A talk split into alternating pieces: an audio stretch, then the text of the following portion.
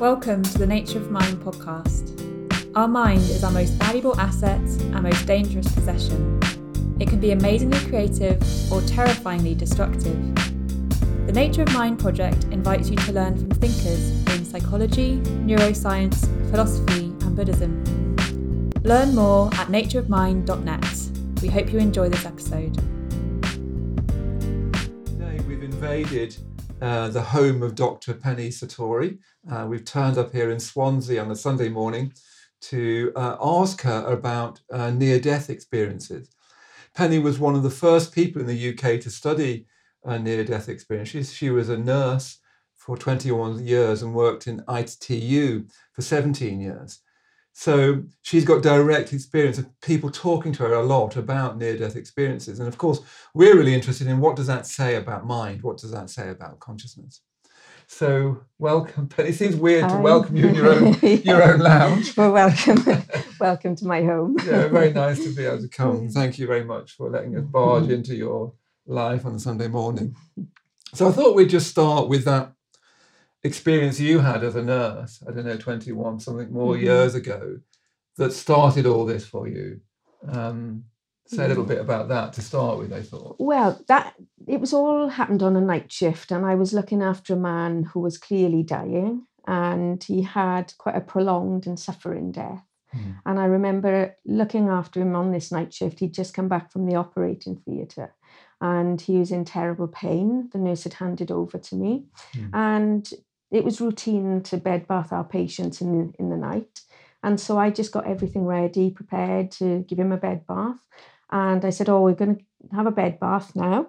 And as I touched the electric bed to put the bed flatter, Mm. the man nearly jumped out of bed in agony. And at that point, our eyes connected. And I felt almost as if I'd swapped places with him. Ah, ah. And he was mouthing to me. He couldn't talk because he had a tracheostomy. And he was mouthing the words, Leave me alone, let me die, just let me die in peace. Mm. And it made me stop what I was doing. And I thought, oh my goodness, I'm not helping this man at all. So Mm. I called the doctor and he came and reviewed and gave him some extra medication. He was always already on phenomenal amounts of morphine as it was. Mm.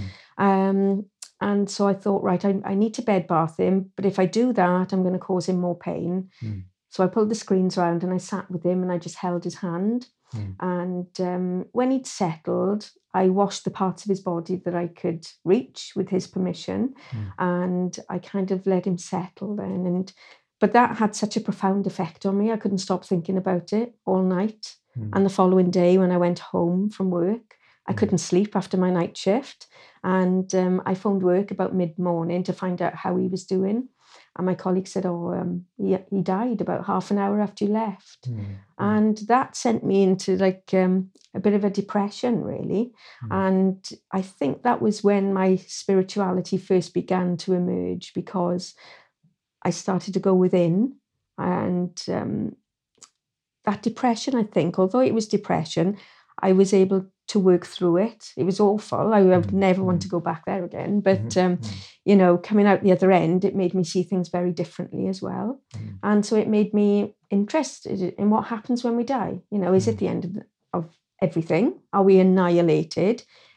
Or is there something more? And I started reading all that I could about death. And I looked at it from different perspectives as well. And then I came across near death experiences. And I was quite blown away. And I Mm. just thought, wow, these people are saying that death is nothing to be afraid of. Mm. And I think initially, because nursing is an evidence based profession and very scientific, I kind of thought it was probably some sort of hallucination. Mm. But the more I read about them, the more curious I became. And I just thought, well, I'm working in intensive care. This is the obvious place to do some research. Mhm. And from that point, that's what happened. I, I was able to do some research Mm. and um, it changed my life. Mm. I'm gonna we're gonna come into this onto near death experiences Mhm. in a minute and talk more about your research. But it's interesting because we have something in common that we well you, you've been a nurse 21 years. I was a Mm. nurse for about I can't remember how long I was a nurse, but Right. not very long, about five years. I was a, Uh-huh. a staff nurse in urology in Walsgrave in, in Wow. Coventry. And uh, I thought I'd say a little bit about because I had a similar experience to you. Right. Um, your experience there re- reminded me of mine when I was training to be a nurse. Uh-huh. Um, we had some a gentleman uh, admitted again late at night. He was sort of very, you know, very, you know, clearly dying, not speaking, and so on. And I don't, I don't know what it was like in your day. Probably the same. But I said I want to sit with him Mhm. if he's dying, and the, the sister Yeah. was saying, "Look, we haven't got, and understandably, we haven't got time. You know, we Yeah. we haven't, we never, you never got enough staff. Have you? Exactly. you know, that's Yeah. so you can never do those things very easily. But I, I was new and kind of insisted. And as I, I sat, I never met the man before. As I sat there, he was as- sort of asleep, as it were, and suddenly he, he suddenly opened his eyes and, just like you were saying, looked at me very directly, Mhm. and it was as if. It, it was if I. It was if he, he communicated directly to me Mhm. he seemed to say, he seemed to suddenly wake up to the fact he was about to die, Mhm. and in the same moment, wake up to the fact that he hadn't lived. Mhm. And then he burst into tears and he died. Wow. Um, Wow. and it was it was that experience, looking back on it, there I was in Coventry in, in, in, in my nurse training. I think that's one of the experiences that drew me to Buddhism. uh-huh. But it's interesting because when I try to explain it to people, people think it's a judgment I put on top of it, you know, that Mhm. you know, and made a moral judgment. But it felt like that's what he told me Yeah. with his gaze. He didn't say anything. Uh-huh. It it Yeah. felt like a sort of directly, I knew what he was. A little bit like what you're saying. I don't know whether that. Yeah, absolutely. you, That yeah. resonates with me. Mm. Yes, definitely. So It was like more of an empathic experience, really, Mm. in that I could feel everything that he was going through. Hmm, And it made me question what I was doing as a nurse. I thought, what Mm. am I doing to this man? hmm, I'm hmm, not being of any comfort to him. And um, that's when I changed what I was doing to doing my tasks, which I should have been doing. And I sat with him instead and, hmm, and held his hand. And that was the only thing that actually did hmm, settle him, you know? hmm. Yeah, it's so easy as a nurse to sort of do what you're sort of told to do, which is always make beds Yeah. and have a do a bed bath. It's That's even in the old yeah. days, I don't know whether it's true. now. Exactly. And this man had been in intensive care for quite some weeks as Mm, well. ah, And so his whole life had been under the control of the routine of Mm. ITU. mm, You know, we we turn them every two hours, we suction their chests, mm, oral and eye care. You know, it, it's all those different things that we're doing to them. So they Mhm. never get any proper rest. And this Mm. man was in the last few hours of his life, you Mm. know. mm, And it was a real privilege to be there with him mm. as well, because that was that was it for him, you know. course. And it's a shame that it ended in that way that it did for him as Mm. well. And I think what it did for me then is it op- opened my eyes. And so everyone I was looking at in intensive care, all of those patients, I thought this might be the last few hours of their life. Mm. So I think it's really important that we're able to recognize that and, Mm. you know, t- to give that care and that appropriate care for patients at the Mhm. end of their life as well. Indeed, indeed.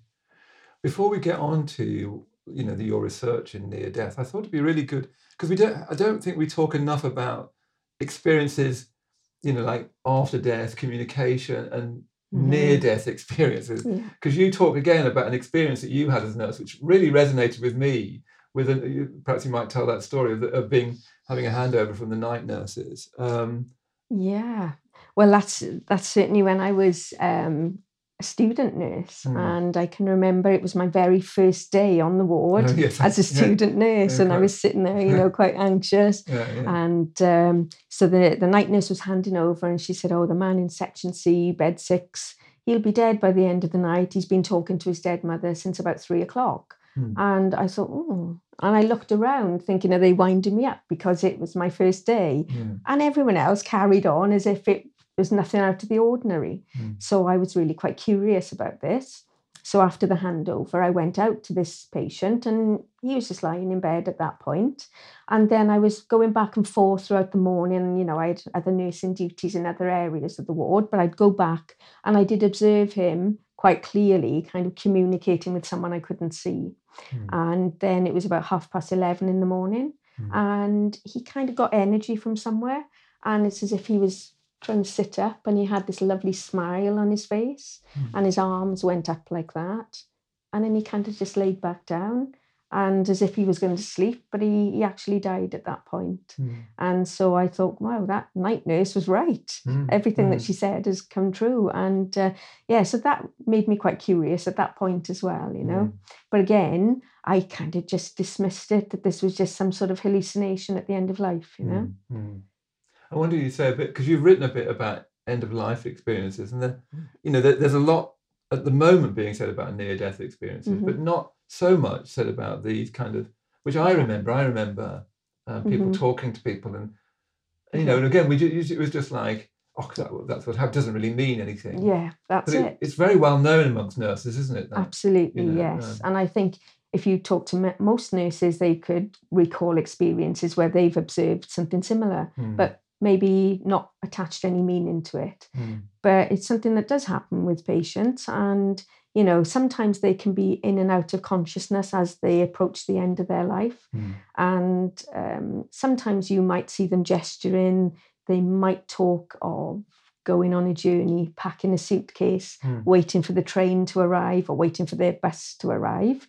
And you know, at this at this point of life, you see all of these sort of things working out for them. Um, it's common for them to have conversations that we can't see. Mm. Um, but it's it's something that is often observed, but sometimes it's just kind of put down to delirium or something like that, when Mm. sometimes it can be quite meaningful. mm, And I think something at the end of life that happens as well is that patients might get agitated at some point as Mm, well. You might see them working through agitation, Mm. and sometimes that may be mistaken for physical pain, Mm. whereas sometimes it could be spiritual pain as well. mm, So there's things that they haven't worked through in their life. You know, Mm. maybe they've been estranged from a family member mm, and, you know, they want to make amends. mm, And so those things can be playing on their minds as well, you know. mm, mm. And also as well, they might things from their past might come back to them as well.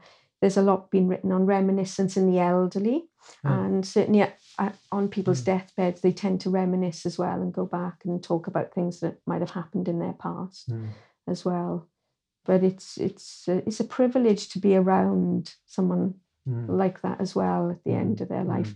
But I know when my grandfather was dying, we nursed him at home, Mm. and um, the few days before he he was die he died, he started seeing someone in the doorway, and he used to point and say, "Look, look who's there." Mm. And my grandmother used to get really spooked by it, and she used to run out.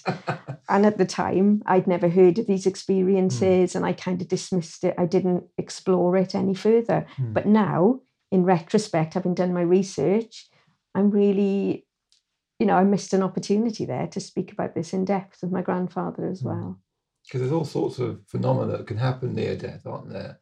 You know, yeah, like uh, you, you were saying about electrical, it has electrical effects sometimes. yeah. um, Sometimes you you might see um, lights flickering, things like Mm. that. Mm. Um, when people die, it's common for clocks to stop as Mm. well.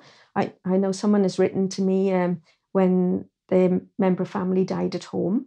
And they had about 10 different clocks in the house and they all stopped at the same time. Huh. And that was the wind up clocks and digital clocks as well. um, So I find that quite fascinating as well. Um, some people describe maybe seeing a light leaving the body. I've never seen it myself. Um, some people sense coldness around the bed. Again, it's something I've not sensed, but mm, one of my colleagues I used to work with used to sense it all the time, and she Mm. was usually very accurate as well, you know. mm, mm. So it's yeah, there's different phenomena that happen Mm. around the time of death.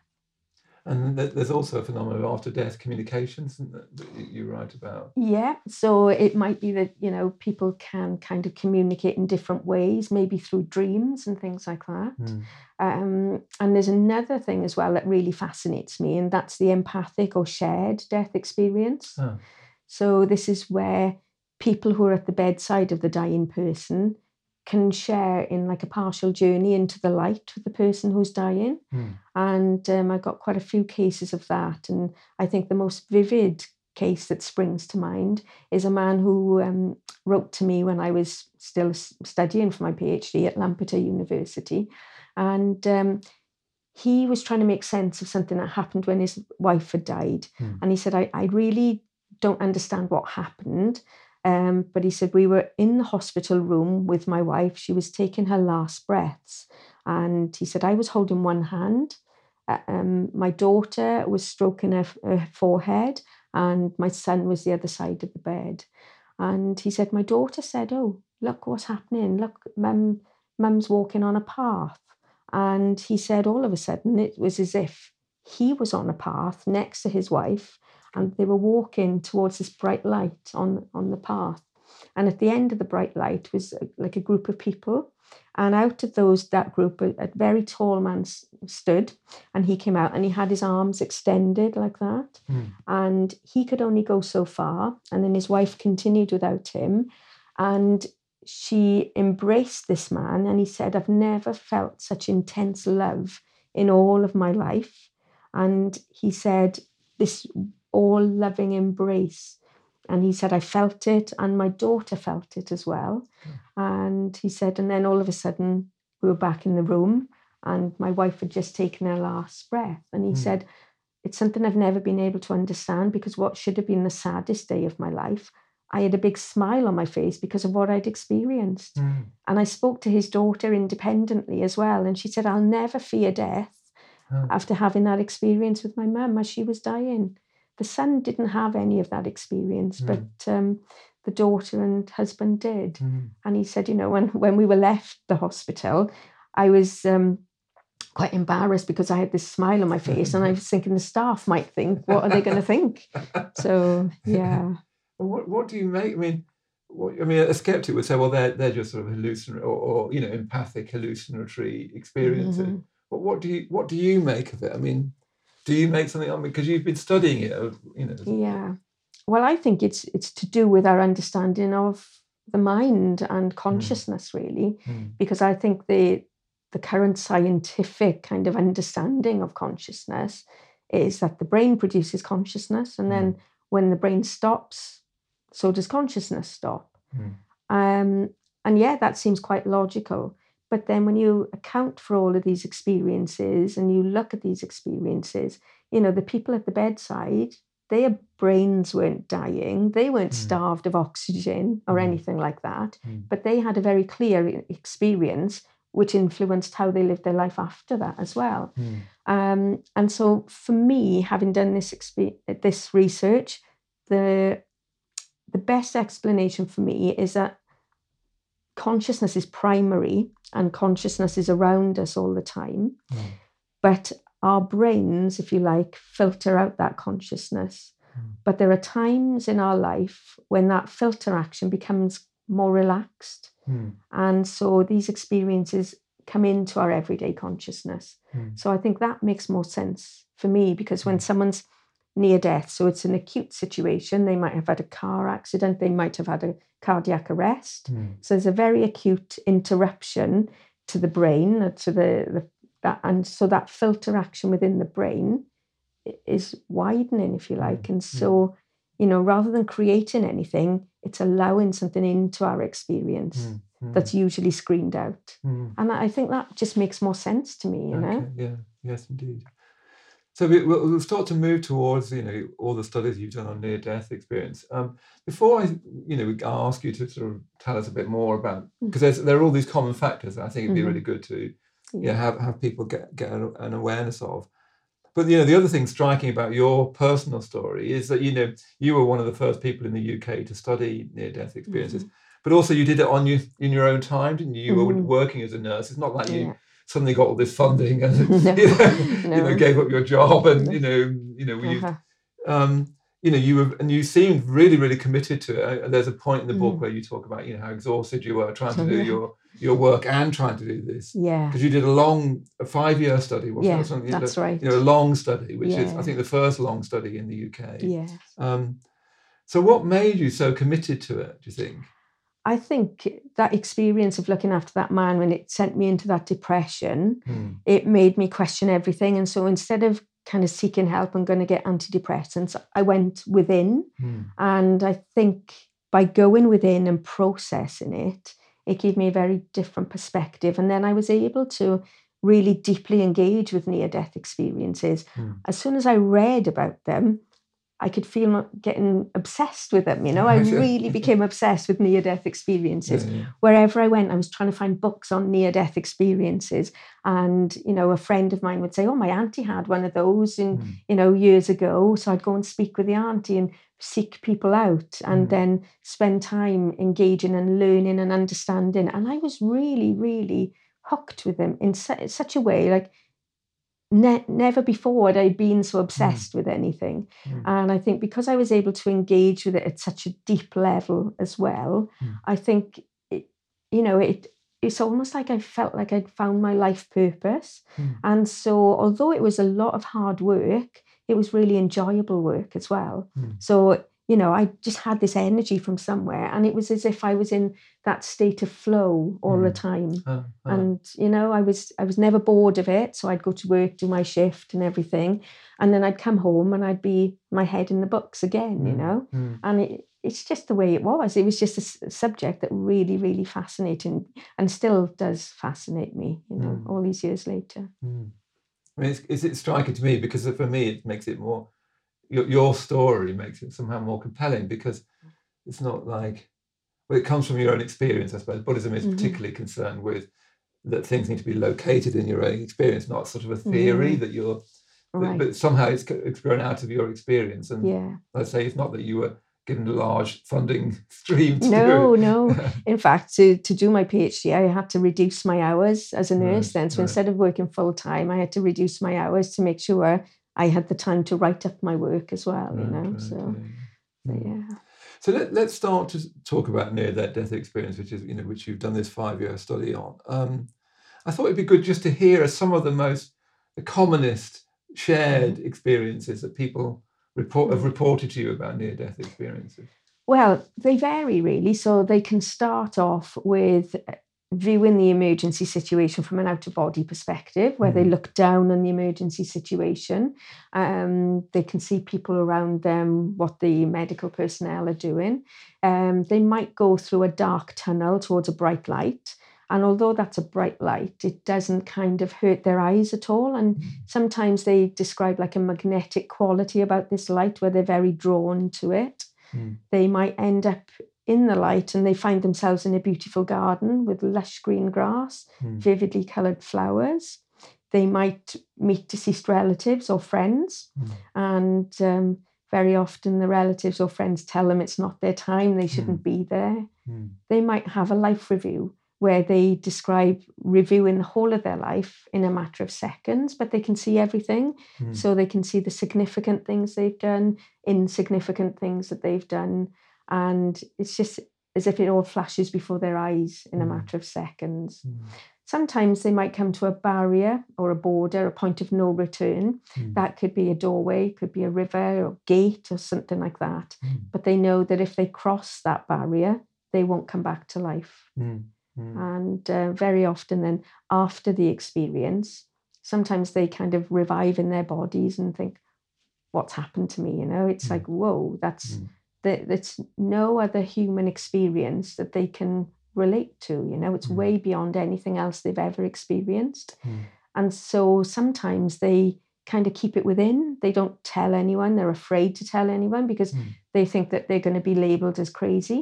Mm. Um, so they very much keep it to themselves. But sometimes you might find that they want to talk about it. Mm. Um, and that's the important thing how they're responded to then. Of course. So yeah. if they're met with a dismissive attitude, oh, yeah, you were on too many drugs, which is really common to say, you know, yeah. it can put them off sharing that experience and Mm. they'll never share it again for the rest of their life. Mm. And of course, that comes with problems then because they don't integrate that experience. If they're unable to talk about it, they can't process it and they Mm. can't integrate it into their life. Mm. And so it can cause all sort of problems for them as well. Mm. It can cause relationship problems Mm. because their values drastically change. Mm. They're not the person they were before the experience. So they can't relate to their spouse anymore. Their, their values are different. It might be that they might have had high, high powered jobs and really well paid jobs, but all of a sudden things like that don't have any meaning for them at all. And so you might see career changes as well. Mm. And maybe people will train as volunteers or, or train to become nurses as well or carers, you know. Mm. So you see all sorts of um, differences, uh, changes in their life after the experience as Mm. well. Yeah, remar- it's remarkable.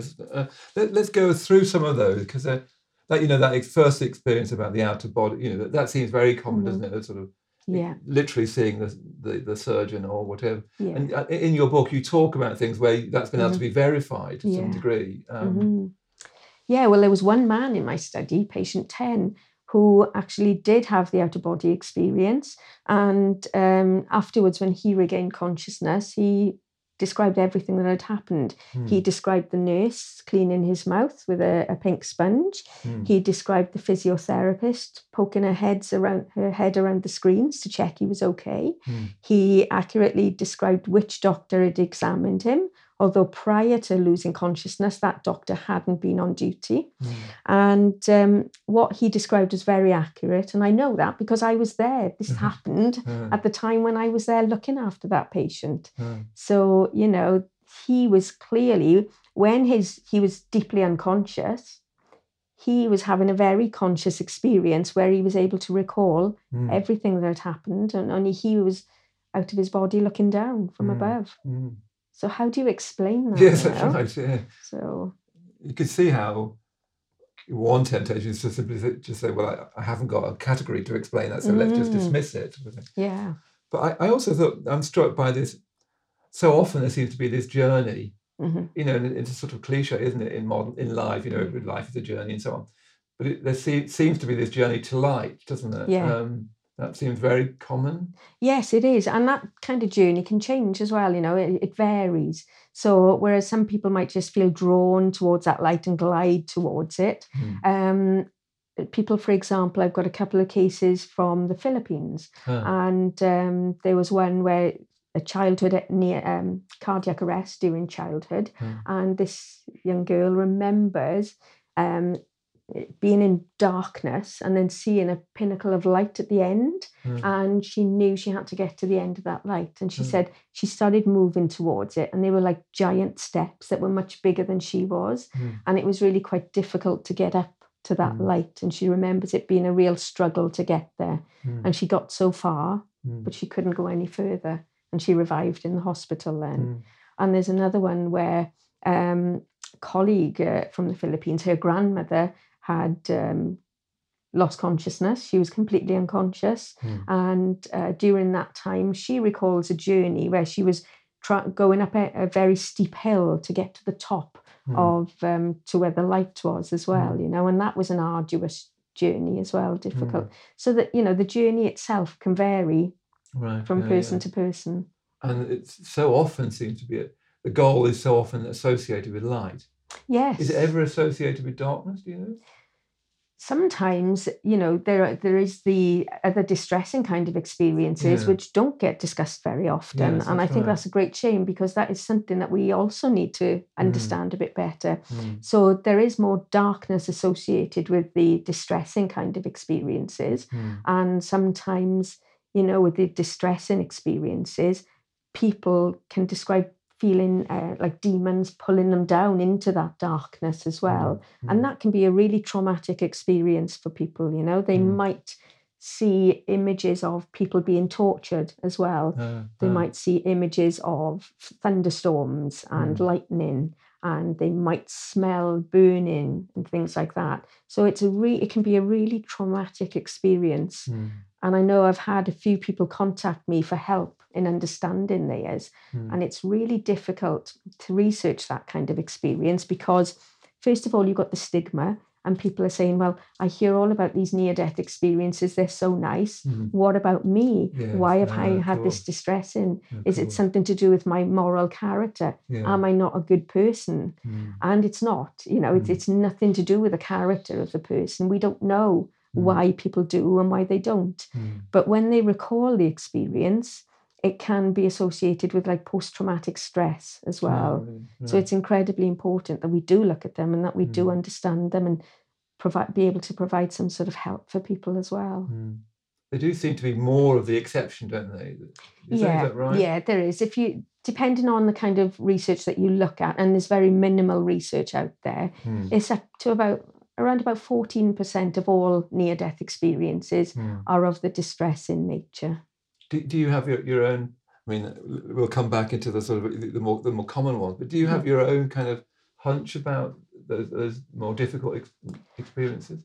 Um, I know it's kind of been suggested that it might be the failure to relinquish the ego. So they're kind of clinging on to life and resisting the experience. Hmm. And when they kind of relax into the experience, then it might turn into a, a more pleasant experience. So Hmm. there's an example of Dr. Rajiv Parti.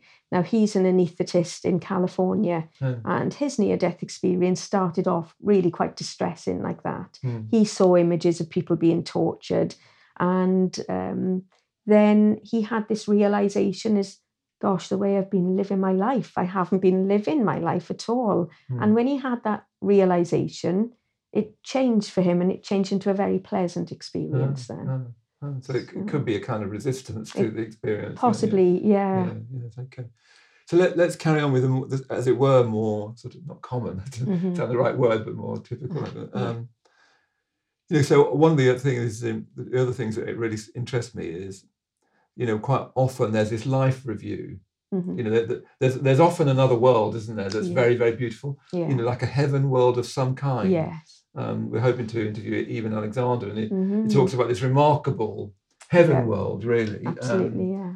and it, that that seems quite common, but also um, a life review. Mhm. I wonder whether you say a little bit about those two elements. Yeah, so that's interesting because they kind of reflect. uh, No, well, I say we would reflect now in normal time, but with the people who have the near death experience, sometimes they're unconscious for a matter of seconds. Hmm. And during that time, they can literally see the whole of their life played out before their eyes. Hmm. And so it can be really significant things, but sometimes things that they have attached no significance to previously. Hmm. And sometimes when they're reviewing their life as well, it can be quite uncomfortable for them. So Mm. they're looking at things that they've done and they think, oh gosh, I wish I hadn't done that. You know, Mm. there might be elements of their life that they're ashamed of and they wish that they hadn't. Mm. And sometimes they can be accompanied by a being of light. And that being of light that's with them, it's not judging them at all. That being of light is like a source of comfort. Mm. And sometimes they'll kind of en- envelop them with love as they're watching their life review. Mm. Um, there are cases in the literature where the being of light is kind of forwarded over a part of their life as well, so that ah. they didn't have to face it interesting. and uh, yeah so it's it's a very interesting aspect that life review but when the people come back to life after having that life review it kind of guides and influences the way they live their life as a Mm. result in the future after having that review so it's well more than just a set of images; it's a real review, as it Yeah. sounds like. yeah know. they're literally living it and sometimes they can find themselves in the shoes of someone they've interacted with. Mm. so if they've been violent with someone they can feel like what it's like to be on the receiving end of that violence as well.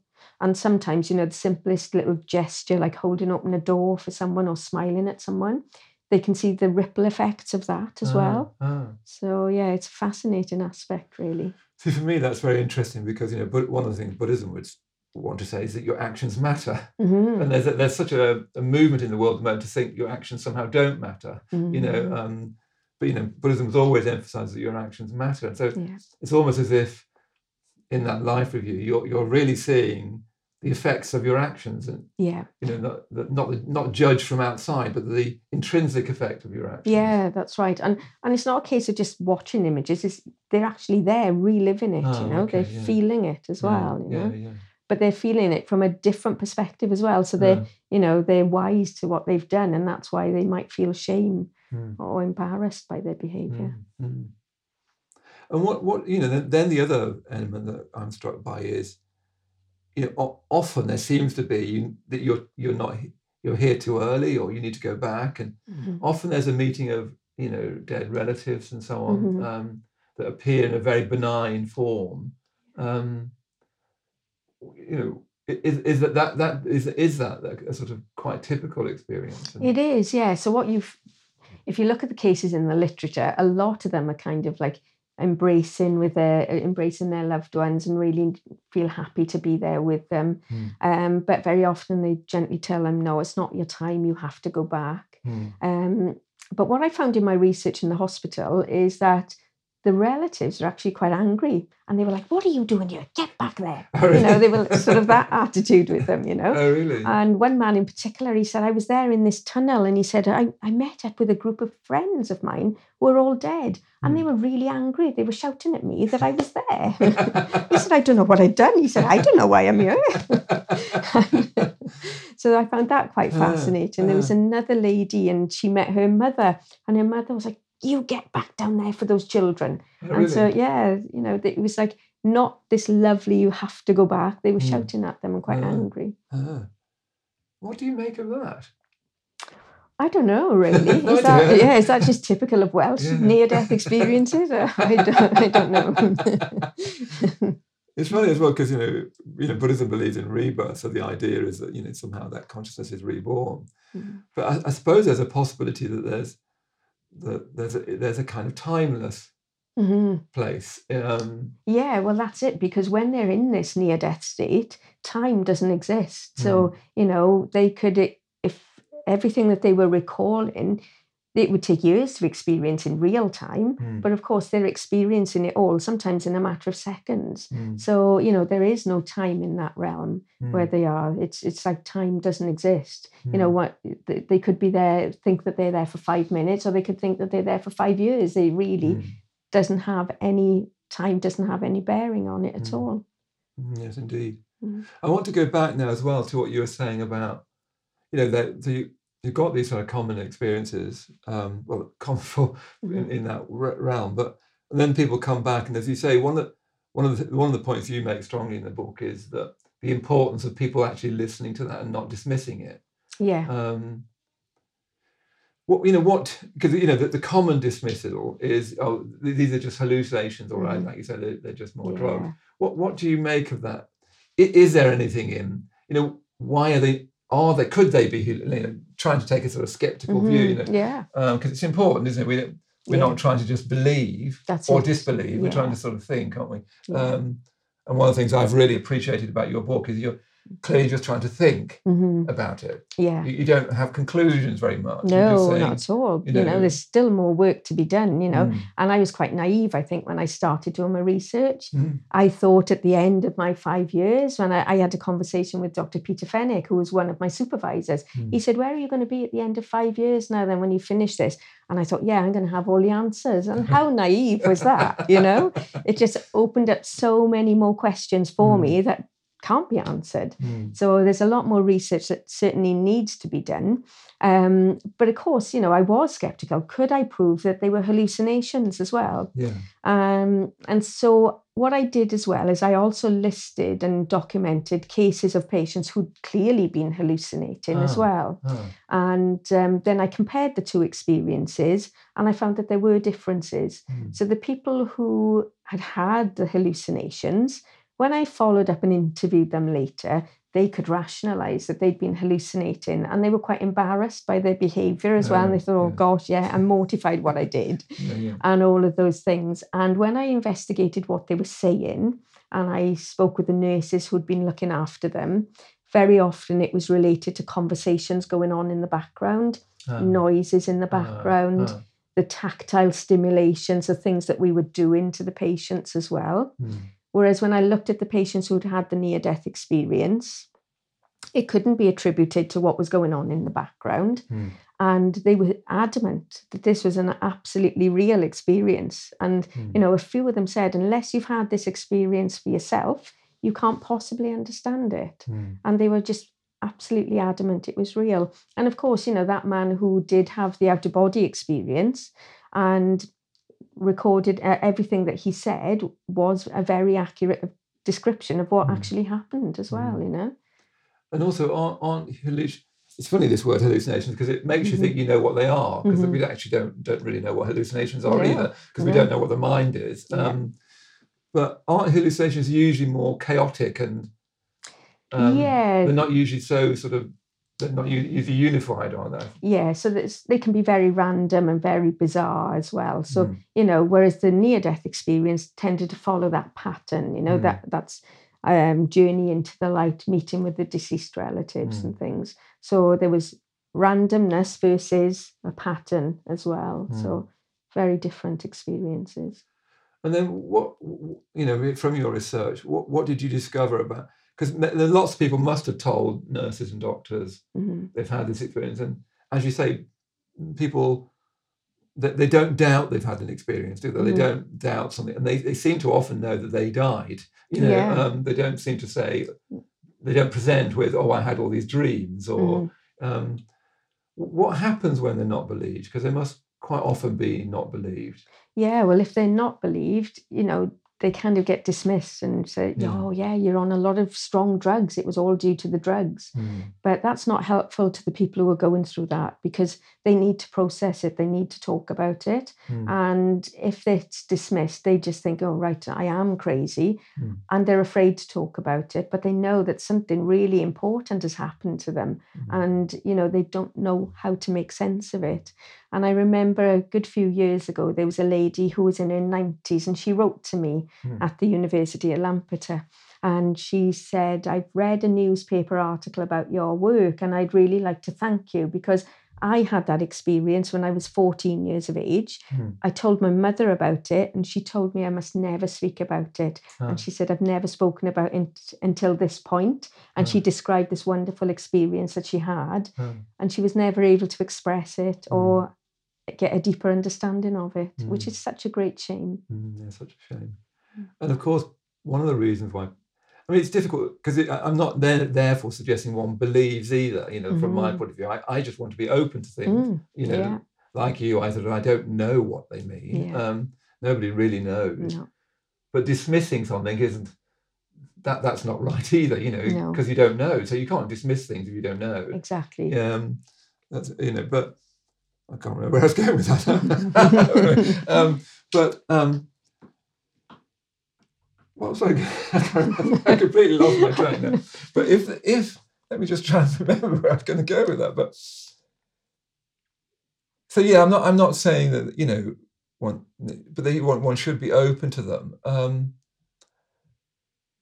I suppose what happens if it's uh, oh that's where I was going. You know, if presumably be the base of it that's being being dismissed is because of a materialist worldview Yeah. that you know I grew up. I come from a small town in Warwickshire in the Midlands. Um, you know, the, the basic idea is you know I exist in a world that exists. I my my my consciousness is Mhm. like you say a byproduct of my brain. Mhm. And you know, when I die, that'll be the end of that. There'll be end. There was no me before. There's no me afterwards. But is, what in, what interests me there is that materialist view of things, which is so, so difficult even to re- realize it's a view, isn't it? Mm. It feels like most people don't think of it as a view, or a, they think of it as well. That's just the case. It's Mhm. indubitably the case. It's just a fact. Yeah. But and, what strikes me is that with that view, all it's almost all you can do is dismiss it. Mhm. Yeah, that's right. Yeah. And it's just that, you know, we've never explored the possibility that mind is primary. You know, Mm. we've not, not explored that aspect. Mm. We've just taken for granted that the brain produces consciousness and that's it. And it's been taken for granted and it work, you know, it, it works fairly well. But of course, when you get to these anomalous experiences, then it completely dismisses something which is very valid to patients as well. You know, it's a deeply subjective experience that totally influences how they live their life afterwards. Mm. But if you look at, you know, you think about pain, that's very subjective as well. You know, you Mm. can't dismiss to patients that they've got pain. They're feeling it, not me. Yes, I would not dream of dismissing the fact that they have pain, you know? No. So I think it's so important that we pay attention Mm, to these subjective experiences. They're very real to the Mm. people who are having them. mm, Because if you've got this materialist view, because one of the things that Buddhism is saying is that your your view creates your experience. Mhm. So if if you think that you know that basic view that brain brain creates consciousness, Mhm. then then that you'll get you'll get evidence to confirm that view. Won't you? Yeah. Um, you get a sort of bias, really. Uh-huh. Um, so I wanted to just come on a bit more to to the. I mean, I, one of the things that opens out for me there is, I wonder. You know, nearly all religious traditions have taught there's some kind of afterlife.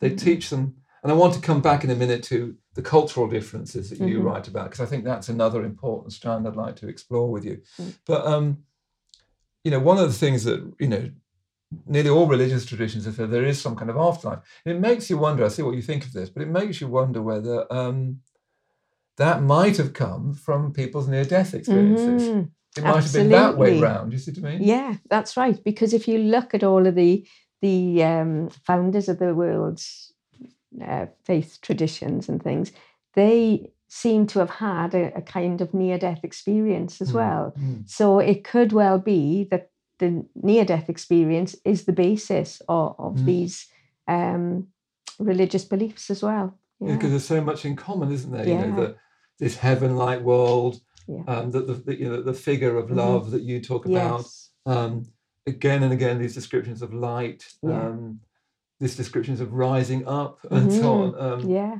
you know, absolutely. it feels very religious, which makes you wonder whether Mhm. that's one of the reasons why people haven't wanted to go there Mhm. because people are a bit nervous of religion, Yeah, and you know, for yeah. sometimes a good reason. But it Mhm. might be that it's from near-death experiences, it? Yeah, that could be the basis of religions as Mm, well. Yeah, yeah, yeah, which is quite something to Yeah, think of. Um, absolutely.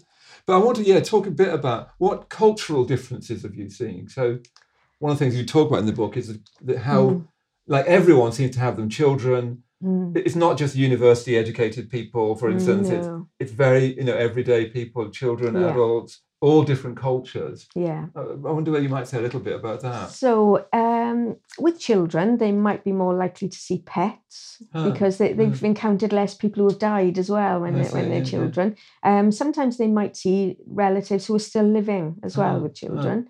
Um, but yeah, and they might see kind of more kind of rainbowy type experience sort of things there.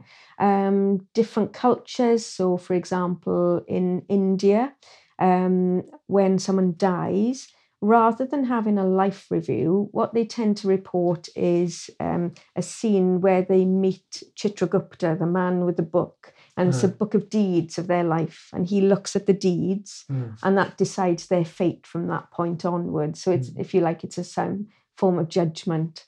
Um, And so you've got that aspect. You've got then maybe um, difficulties in getting to the light with different cultures as well. So you know it might be um, like in the Philippines and um, other places, it's an arduous journey to get to the light. Mm. Whereas in the West, it might be much easier. It's the a drift into the light. Mm. So there are different cultural elements there, really, Mm, according to mm. where they're from. Of course, different cultural elements doesn't mean that the experience is unreal. It just could mean that it's filtered through a particular Yeah, cultural shape. Like absolutely. you, you know, you write about um, uh, a Buddhist practitioner who experienced, you know, being welcomed back by Mhm. Amitabha into the Mhm. pure Amitabha. Yeah. You know, that Amitabha was a Buddha Uh-huh. of the West, and you know, and that is what the Amitabha Sutras say that Yeah. you are welcomed back. You know, and, yeah. um, there's a Tibetan Lama, a Ringo Rinpoche, who had a near-death experience that exactly what Tibetan Mhm. you know texts say about what happens when you die. It followed exactly that Right, form. yes. You know? um, but yeah, so it seem it does seem to change culturally, doesn't it? Yeah, Uh, yeah. um, Absolutely. and then, of course, the other thing I I wanted to talk about because one of the things you write about strongly, and you've written a whole other book on, is the effect that these experiences have. Mm. Yeah, they they can have such a profound effect on someone, you know. Mm. And um, I think we don't see that. You know, people tend not to see that aspect of it as well. But it, it really does transform the way in which people live their life and what they do as a result of it as well. You know. mm. So, you know, it, it can give them that big kind of burst of energy to turn their life into something else, you know. Mm. So, for example, Gigi Strehler, who is the founder of NDE UK, she contacted me because she was searching for answers about her experience. Mm. She'd had a, a cardiac arrest in hospital, had been successfully resuscitated, and had had this experience where she felt that she was uh, part of the experience where she was in the void. Mm. Um, it took her many years to process this, and she was on a quest to find out more. Mm. So she explored it from different religions' perspective. She had lots of um, therapy to try and understand it, and she realized that there is a need to support people who have gone through these experiences. Mm. And so, you know, she has set up NDE UK. She's Mm. put in all this work to do that. Mm. Her own funded it herself Mm, and mm, everything mm. all because she wants to do good and help, help others as well who have been in similar positions to her. And so that's what you find is that people really change after the experience and they become more altruistic, more loving and compassionate towards other people. And so, very often, they're not center of their own little world anymore. Mm. They see it from the bigger picture and they want to do good in the world, you know. Mm. So it's it's very different then. Yeah. But it can also be quite disruptive, can't it? from- Oh, it you know? can. Yeah, Mm. it can really, you know, cause havoc in people's lives. You know, Mm. there's a high divorce rate Ah, because people just don't recognize their partners anymore, you know. mm, Um, again, big career changes as well. So mm, it does have many, many different effects. And mm. people might lose a lot of friends as well because they're friends, although they might want to try and help to understand. They they don't know how they can help. They don't know how Mm. they can understand it. Mm. And so they kind of seek out other people or like-minded people who they can talk to, you know. And so friends kind of fall by the wayside as well. Mm, mm. The big changes, aren't they? The big changes Oh, in people's lives, absolutely. Yeah. And, you know, there was one man who had had a big, long career in the NHS. And after his near death experience, he just didn't feel aligned to his job anymore. And he used to Mm. get very angry and frustrated at the, the things he was seeing. And Mm. so, you know, he, he had to get out of that as well. Mm. So, Mm. yeah, lots of changes there. Mm. And the other thing that you know that's quite often mentioned is that, I mean, what one of the striking things about near-death experiences is the vividness to which it stays with the person, Mm. and the sense of be, it being more real, Mm. not less real, and, that, and that this life seems less real by comparison. Yeah, definitely. Mm, And what, what a lot of people describe is that that experience is etched into their mind for the rest of their life. mm, And so, you know, they can just close their eyes instantly, they're back in that experience. Mm. There's one lady um, who I, I used to see quite regularly. And when I used to meet up with her, she'd close her eyes and she said, Yeah, I'm back here again. And she'd, Ah, you know, she'd have all these tears streaming Ah. down her, her face as well, because it can evoke such emotion as well. Mm. You know, the experiences really do evoke that deep emotion. And so I've spoken, well, I've tried to, a few men actually who I've tried to interview, Mm. and they've contacted me and said, I'd really like to talk about my experience. And I've met with them. And they've been, been unable to express it because they're so overcome with emotion ah, that they're they're in tears before me and they can't get talk ah, about it.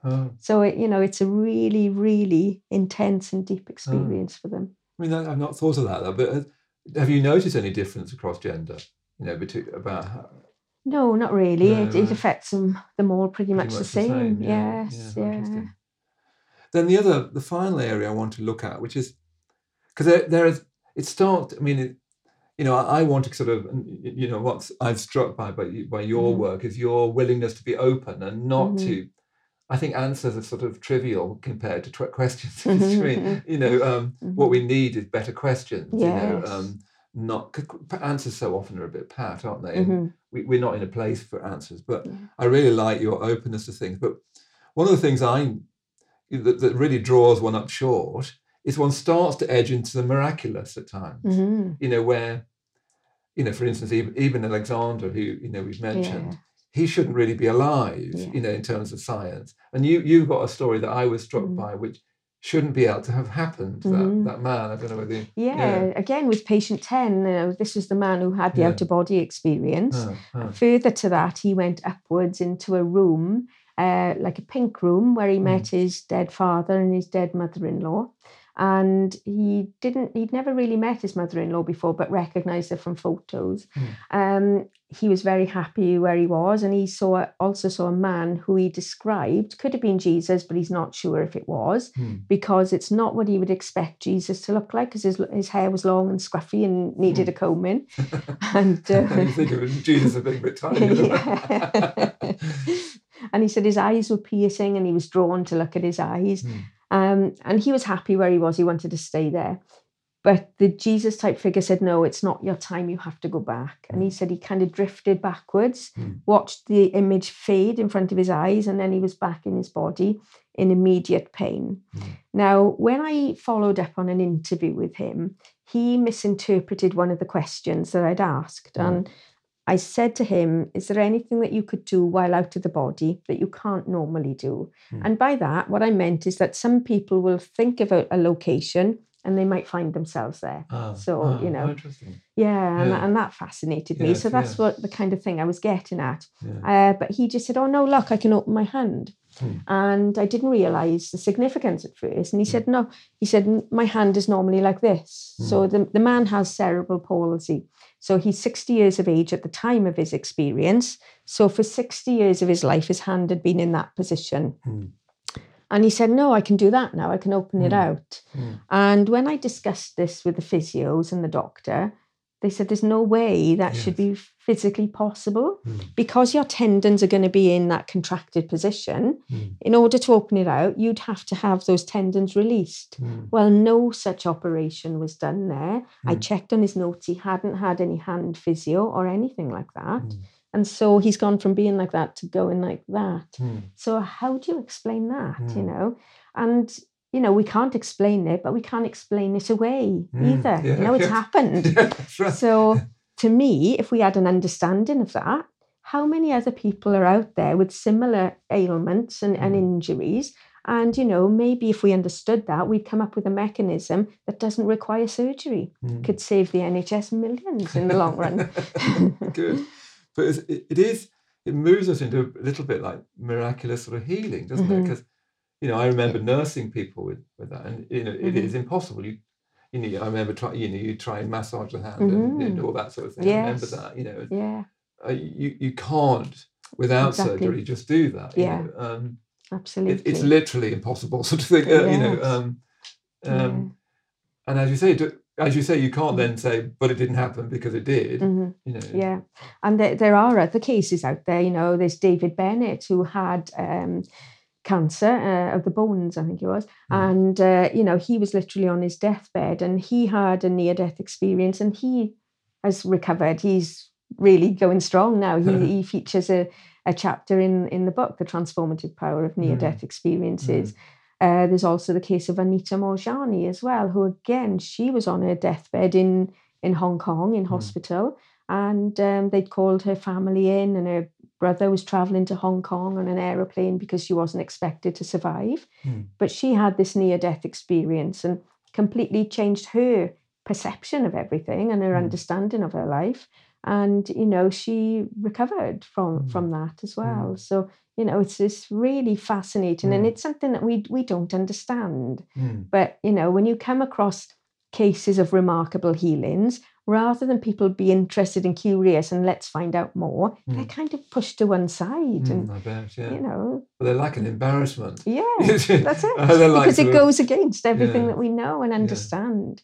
But imagine if we had people who were more curious out there and we explored those in more depth. You know, it could Mm. revolutionize Mm, our healthcare as well, you know. Mm, mm. So I wa- want to start to draw on I mean, I'd love to talk to you more. and more. Mhm. I mean, I do think it's an important conversation because we were just talking Yeah. earlier. weren't This, there's so much. Well, I don't know who am I to say, but it's so easy to have a negative view of life, Mm. isn't it? To think Yeah. that there's no meaning, that Yeah. you know we're we're just born and we die, and Mhm. what was the point of that? And you're seeing that more and more in young people, aren't you? That people just feel it's meaningless, and you know mhm.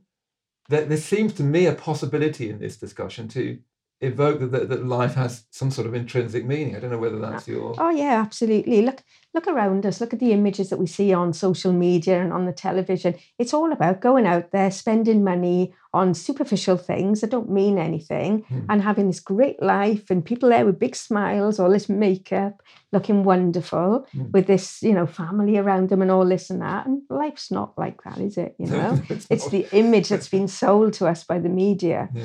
And I think people now are starting to kind of wake up a bit as well. You know, Mm. we're seeing a lot of people with mental health problems as well. Mm. And is it just that all of a sudden people are questioning everything that is being sold to us by the media? Are we, is life more meaningful? Is there something about it? And I think if people are able to go within and start to think of life in a different way, Mm. it could really change the, the, the way that they live their life as well, you Mm. know Mm. because I think a lot of us are not really living our lives. We're existing. We're not living life. Mm. You know, life isn't about these long working hours and things. Life is about enjoying your family, being Mm. outside, and Mm. you know, being with nature. And I think we've we've kind of lost our way as a society, really. And I Mm. think maybe, you know, people are starting to wake up a bit. Mm. Let's hope that they are. Let's hope that they are indeed. Mm. So let's. Fin- I wanted to finish with a little bit of a sort of personal question. And you- you've spent so long exploring this, and as I said Mm. right at the start, you know, you're just doing that because it's your own Mm. personal, you know, kind of, like you say, obsession Mm, almost, yeah. um, fascination. Um, what What do you think it's done for you? Has it done? You know, because you know, you you you've been talking to all these people who have had near near Mm. death experiences and death proximate experiences. Um, Mm. What What do you think it's done for you, as it were? If that's the right question. Oh, it's done loads for me. It's completely made me reevaluate my life. Whereas before, I think my life was very much about going shopping, buying things all the time, going out, eating out, going, you know, having nice things to do, but meaningless and superficial things, you know. Mm. I think what it's done for me is give me meaning in my life, made me face my own mortality because I'm not going to be alive forever. Hmm. So, not in this body as Penny Sartori, anyway, you know. So, you know, it's made me appreciate the things that I do have in life, the things Mm. that don't cost money, you know, simple things, Mm. you know, spending time with my son and, you know, being going down to the beach and, Mm. you know, walks in nature, things like that. So Mm. it's made me very much live more for the present. Whereas before I was always kind of looking at my watch, what time is it now? What are we Mm. doing? You know, and looking, projecting into the future. Now I think it's very important to be more in the now. Mm. And, um, you know, it's made me interested in spiritual practice as well. So, Mm. you know, I try to do a bit of meditation as well and, Mm. you know, really kind of take care of myself as well. Mm. So I think it's made me less superficial Mm. and um, enjoy my life more. Mm. And that's a very very good result. isn't it? A really, yeah, really good result. absolutely. And you know, you've you've helped us all explore something that we you know hasn't been explored right until Mm. relatively, and even now there's still a lot more to explore, isn't there? you Oh say, you yeah, know, there is. a There, lot more. there's so many unanswered questions out there. You know, I've Mm. literally just scratched the surface. There's so Mm. much more out Mm. there, and I hope other people are inspired to do their own research as well. Mm. That's great. So that's a great place to finish. Thank you very much, Penny. Um, so do uh, as, um, register for the uh, Nature of Mind. So what we're trying to do with the Nature of Mind is we're just trying to, I don't know, just say, gosh, we don't know about the mind. It's a mystery, the mind. I don't know. Penny doesn't know. Mhm. Nobody really knows. So let's be open to things and let's explore things. Let's look at the brain. Uh, let's look at near-death experiences. We're going to be talking about people who've had uh, exper- memories of previous lives. I don't know what I think about those, but let's not worry about it. Let's explore. So do register. You can register for free, and then we'll be posting these conversations, and the conversations will be followed by interactive Zoom seminars. And then we're going to be trying to take something from those Zoom seminars into meditation. So what we'll be doing from this conversation, for instance, is um, well, we'll explore. You know what Penny's just saying there is, you know what what what we learned, what she's learned from this, and what I feel I learned just reading Penny's book is we need to live better. We need to live more deeply, richly. And let's actually try and actually do that, not just watch YouTube clips about it. So we'll be exploring that in meditation as well. So do do sign up. And I hope to see you again soon.